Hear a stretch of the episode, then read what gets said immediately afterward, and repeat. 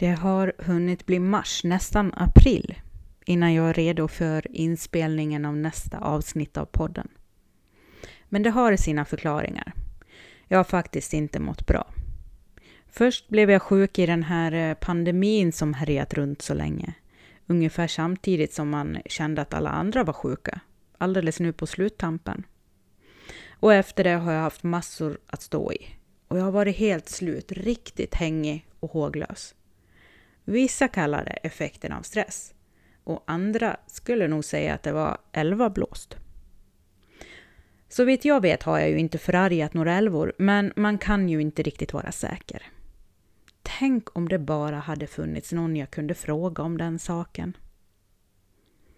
Välkomna till ett väldigt försenat avsnitt av Trollbunden, en podd om folktro i Dalarna.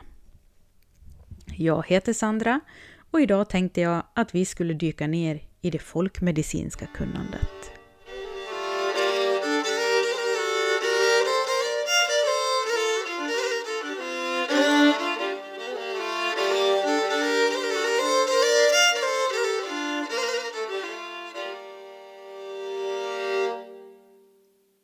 Jag vet att jag nämnt det tidigare, men jag tycker att det är så viktigt för att förstå det gamla sättet att tänka och den gamla tron, så jag nämner det helt enkelt igen. Berättelser med övernaturliga inslag har alltid funnits som en förklaring till livets alla skeenden. Det var den förklaring man hade som skapade en viss trygghet. Man kunde förstå hur man skulle göra för att hålla sig på god fot med våra olika väsen, för att inte förarga dem. Och hade man gjort något tokigt så kunde man ju bli sjuk som resultat. Elva blåste en sån sjukdom. Till hjälp för att komma till rätta med allt sånt hade man de gamla kloka. Gubbarna och gummorna som var visa, som kunde se och hjälpa till när något gick på tok med det övernaturliga. För så var det ju oftast. Blev man sjuk så hade det en övernaturlig förklaring. De gamla kloka kunde kuckla, alltså trolla och de kände till boten för de allra flesta sjukdomstillstånden, även om boten kunde vara komplicerad och lite konstig. Klok, det kunde man födas som. Man föddes helt enkelt med egenskaper som andra saknade. Om man är född på en torsdag eller en söndag så kan det vara ett tecken på att man har synen, alltså att man kan se det andra inte kan se. Är man dessutom född på själva julnatten då allt oknytt är ute och rör på sig så är chanserna ännu större att man har det kloka i blodet, så att säga. Olika kroppsliga egenheter kunde också visa att ett barn fötts med de klokas egenskaper. Om det föddes med segerhuva till exempel, alltså att fosterhinnan var intakt. Eller om barnet föddes med tänder i munnen, eller hade sex fingrar på en hand eller sex tår på en fot och allt annat som ansågs vara lite ovanligt. Men om man är som jag, född en onsdag med fem fingrar på vardera hand, så kunde man ändå bli klok. Ett sätt att skaffa sig kunskaperna var ju att gå årsgång, som jag pratade om i förra avsnittet. Efter nio år av årsgång så kan man, kan man bli en klok spåman som ser allt som är dolt för omvärlden. Eller så kunde kunskaperna föras i arv. Det förutsatte ju att någon i familjen hade de här kunskaperna och kunde föra dem vidare. Enligt traditionen i Grangärde så var det det yngsta och det äldsta barnet i barnaskaran som hade möjlighet att lära sig de här trollkonsterna. Man skulle då bli lärd av någon av motsatt kön och sen fick man vara noga med att inte föra kunskaperna vidare. För det var ju så att om man gjorde det så förlorade man förmågan själv. Kuckelgubbar och trollgummor hade ju ofta föremål för att underlätta vid sina trollkonster. En trollstav till exempel. I Säfsen skulle man ta grenen av en rönn som växt upp i ett annat träd, en så kallad flygrönn, och snida sig en stav av. Det var viktigt att den här staven, som mest verkar ha varit stor som en käpp, hade en doppsko av människoben taget från kyrkogården. En svartkonstbok skulle man ju också ha. Och det berättas lite olika om hur man går tillväga för att få tag på en sån. I vissa berättelser är det djävulen själv som lämnar boken till personen som eh, går med på förbund med honom. I andra berättelser, som från Säfsen, berättas det att man faktiskt måste köpa sig en svartkonstbok, som Sjätte Mosebok eller liknande. Och sen spelar det ingen roll att man lär sig alla formler och knep från den där boken utan till. Man kan ändå inte bli någon riktigt trollkunnig innan man har bytt bok med djävulen. För att göra det så ska man tre torsdagsnätter i rad gå till en bäck som rinner åt norr. Det är viktigt att bäcken har en förgrening och att den eh, omsluter en grästuva. På den grästuvan står man sen med sin bok och väntar. De första två kvällarna får man stå där alldeles ensam. Men den tredje kvällen så kommer till slut djävulen. Och han har med sig en bok. När man då byter bok med djävulen så får man en bok som innehåller alla de riktiga formlerna och krafterna. Men det gäller att vara säker på att det är det här man vill göra. För sen kan man inte bli kvitt boken. Eller djävulen heller.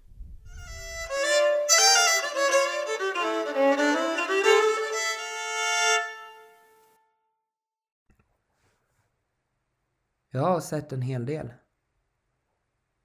Far min och jag var ute en gång tillsammans och måste ligga över i Ulriksberg.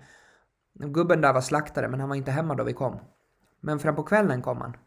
Full och tokig. Är det främmande här, sa han, och det var bra. Fan har något språk med, sa han. Vi hade språkat ett tag, så, så gick gubben och hämtade ett stort tjurhorn. Som han hade tagit kvicker ur och täppt till med en harsvans. Han tog ut en hel del ur det där.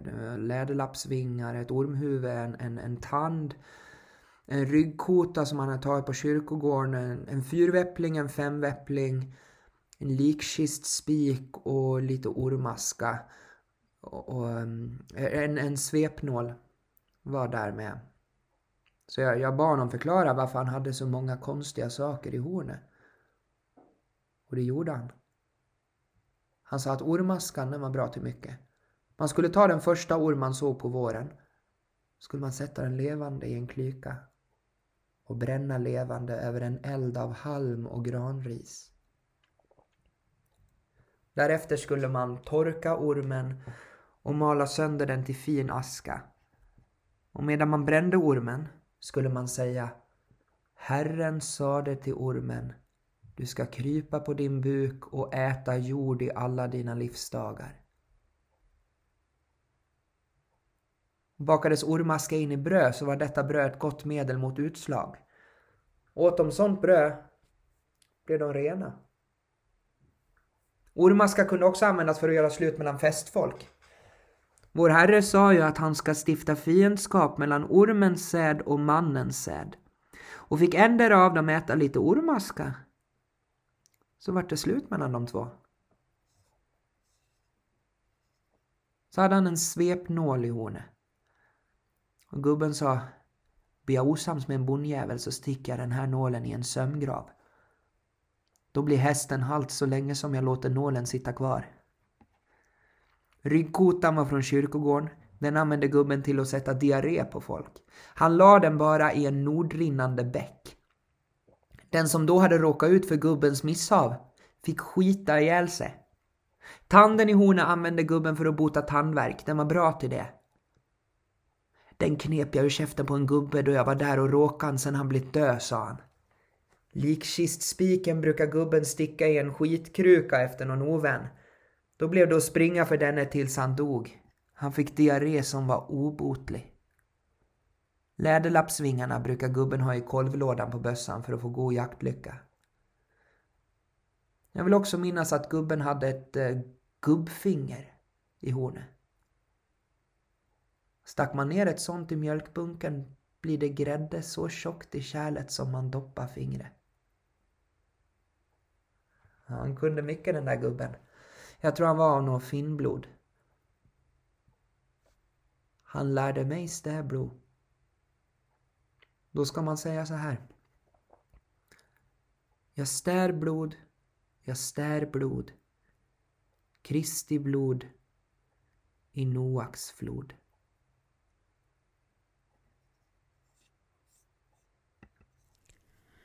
Ett trollhorn som det Jesper berättade om i uppläsningen finns bevarat och utställt på Gammelgården i Skattlösberg. Det är Vittjärns Kalles trollhorn och det kanske är tomt nu, men en gång i tiden var det fyllt av magiska föremål och användes flitigt.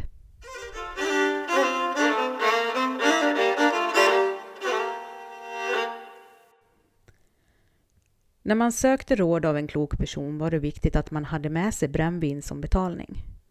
Det brännvinet skulle man ha skaffat sig genom eget arbete. Det gick inte alls med lånesprit från någon annan. Man skulle ha brännvinet hemma i huset i minst ett dygn, men helst i tre. Sen tog man med sig det här brännvinet till den kloka. Enligt berättelser från Gagnef hade den kloka en flaska i sitt förvar med en mystisk vätska i. När vätskan slogs i ett glas tillsammans med brännvinet så kunde den kloka se vad som behövdes för att lösa situationen eller problemet. Och i Grangärdetrakten gjorde man lite annorlunda. Där slog den kloka upp av brännvinet i ett glas, drack upp det och slog upp ett glas till direkt. I det glaset framträdde då syner i spriten av både problemet och lösningen. Det finns oerhört många berättelser om eh, gamla kloka och trolldomskunniga människor här i Dalarna. Eh, jag kommer berätta om två av dem. Den första är Axelina som föddes 1873. Hon bodde i Bålänge och tog emot upp mot 40 50 personer om dagen i sitt hem där hon hade mottagning. Hon hjälpte till med både sjukdomar och annat skrömt. På Fornsök finns en berättelse bevarad från Övre Persbo där man ska haft problem med en lada. Kalvarna dog och korna fick eksem och spenarna sprack till slut på dem. Oturen fortsatte trots att gården bytte ägare och man uppsökte till slut Axelina som förklarade att det fanns någonting nedgrävt under ladan som orsakade olycka genom trolldom. På hennes inrådan flyttade man ladan en meter ungefär och då försvann olyckan. När det gällde just sjukdomar så ordinerade hon delvis sina egna kokta salvor men också medicin som fanns på apoteket. Hon ska ha berättat att när hon var liten ville hon bli läkare, men det ville inte hennes föräldrar. Men på sätt och vis blev hon ju en sorts läkare, en botare. Och jag har hört att det sägs att där hon en gång bodde, där finns det en vårdcentral nu. Det tycker jag är lite fint. En annan kloken eh, var Nybo-Kalle, född 1863, som även han var känd över stora delar av Sverige och eh, som dessutom figurerar i Dan Anderssons skriverier. Han tog också emot människor i sitt hem och det var ofta kö till mottagningen. Han var en helare och det berättas om honom att han kunde titta på folk och så visste han vad det var för fel på dem. I hemmet tillredde han sina mediciner och salvor och trots att ingredienserna till de här medikamenterna kostade mer än han tjänade på sina patienter så stämdes han till tinget för kvacksalveri.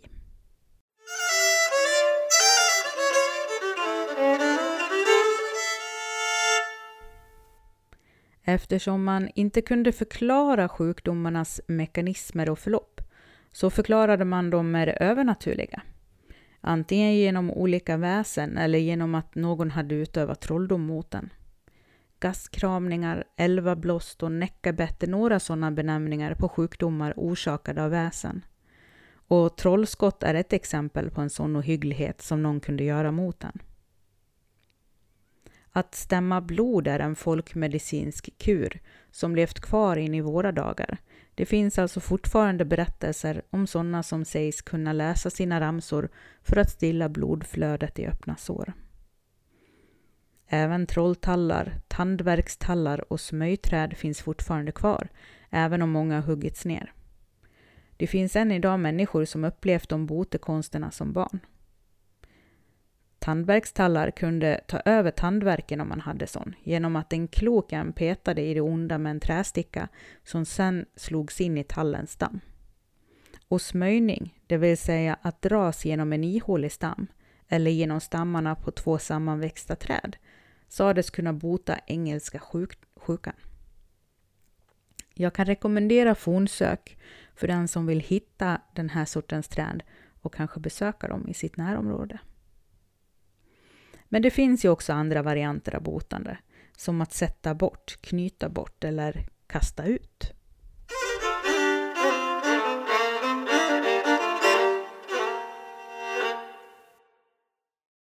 När jag var 12 år ungefär var vi några ungdomar i Falun som var uppe tidigt i Kristi himmelsfärd för att se på det vackra vädret. En bit utanför stan, vid en korsväng, fick vi då se en gumma som stod och kastade och slängde åt alla håll. Och bar sig så konstigt åt. Vi skrattade åt henne och frågade vad hon hade för sig. Hon blev då så ond på oss för att vi hade stört henne och sen kom hon till mitt hem och fortsatte gräla på mig. Hon sade att hon hade hållit på att kasta bort sjukdomen för en kvinna och om kvinnan nu dör så hade vi hennes liv på våra samveten. Hon talade om att hon hade klippt hår och naglar på den sjuka och samlat in allt det som behövdes och att det var både besvärligt och tog tid. Det här skulle hon i fred och i ensamhet få kasta omkring så att den sjuka kvinnan hade blivit bra. Innan hon hann samla in dess saker om igen så, kastade, så kanske sjukdomen förvärrats så att kvinnan ej kunde bli bra. Förutom att bota olika tillstånd kunde våra kuckelgubbar och gummor även sätta tillstånd på folk. De kunde hitta förlorade saker, identifiera tjuvar och göra människor sjuka. Enligt gamla berättelser kunde de till och med döda folk genom att skjuta trollskott. Det finns olika varianter på trollskott och hur de ska gå till. Jag kommer bara nämna två här som det berättas om i Dalarna. I den första varianten ska man rita upp figuren av personen man vill göra illa mot en trästam eller en vägg. Så gjorde en mycket arg gubbe i Gagnef. Han ritade upp figuren av en man han var förbannad på och sköt ett skott mitt i. Och då föll den mannen ner död. Den andra varianten innehåller ett snöre som ska ha en viss längd och som ska knytas på vissa ställen. Snöret representerar personen man vill skjuta och hängs upp i ett träd och så skjuter man. Där man skjuten, skjutit, där på kroppen blir personen träffad, som av ett skott.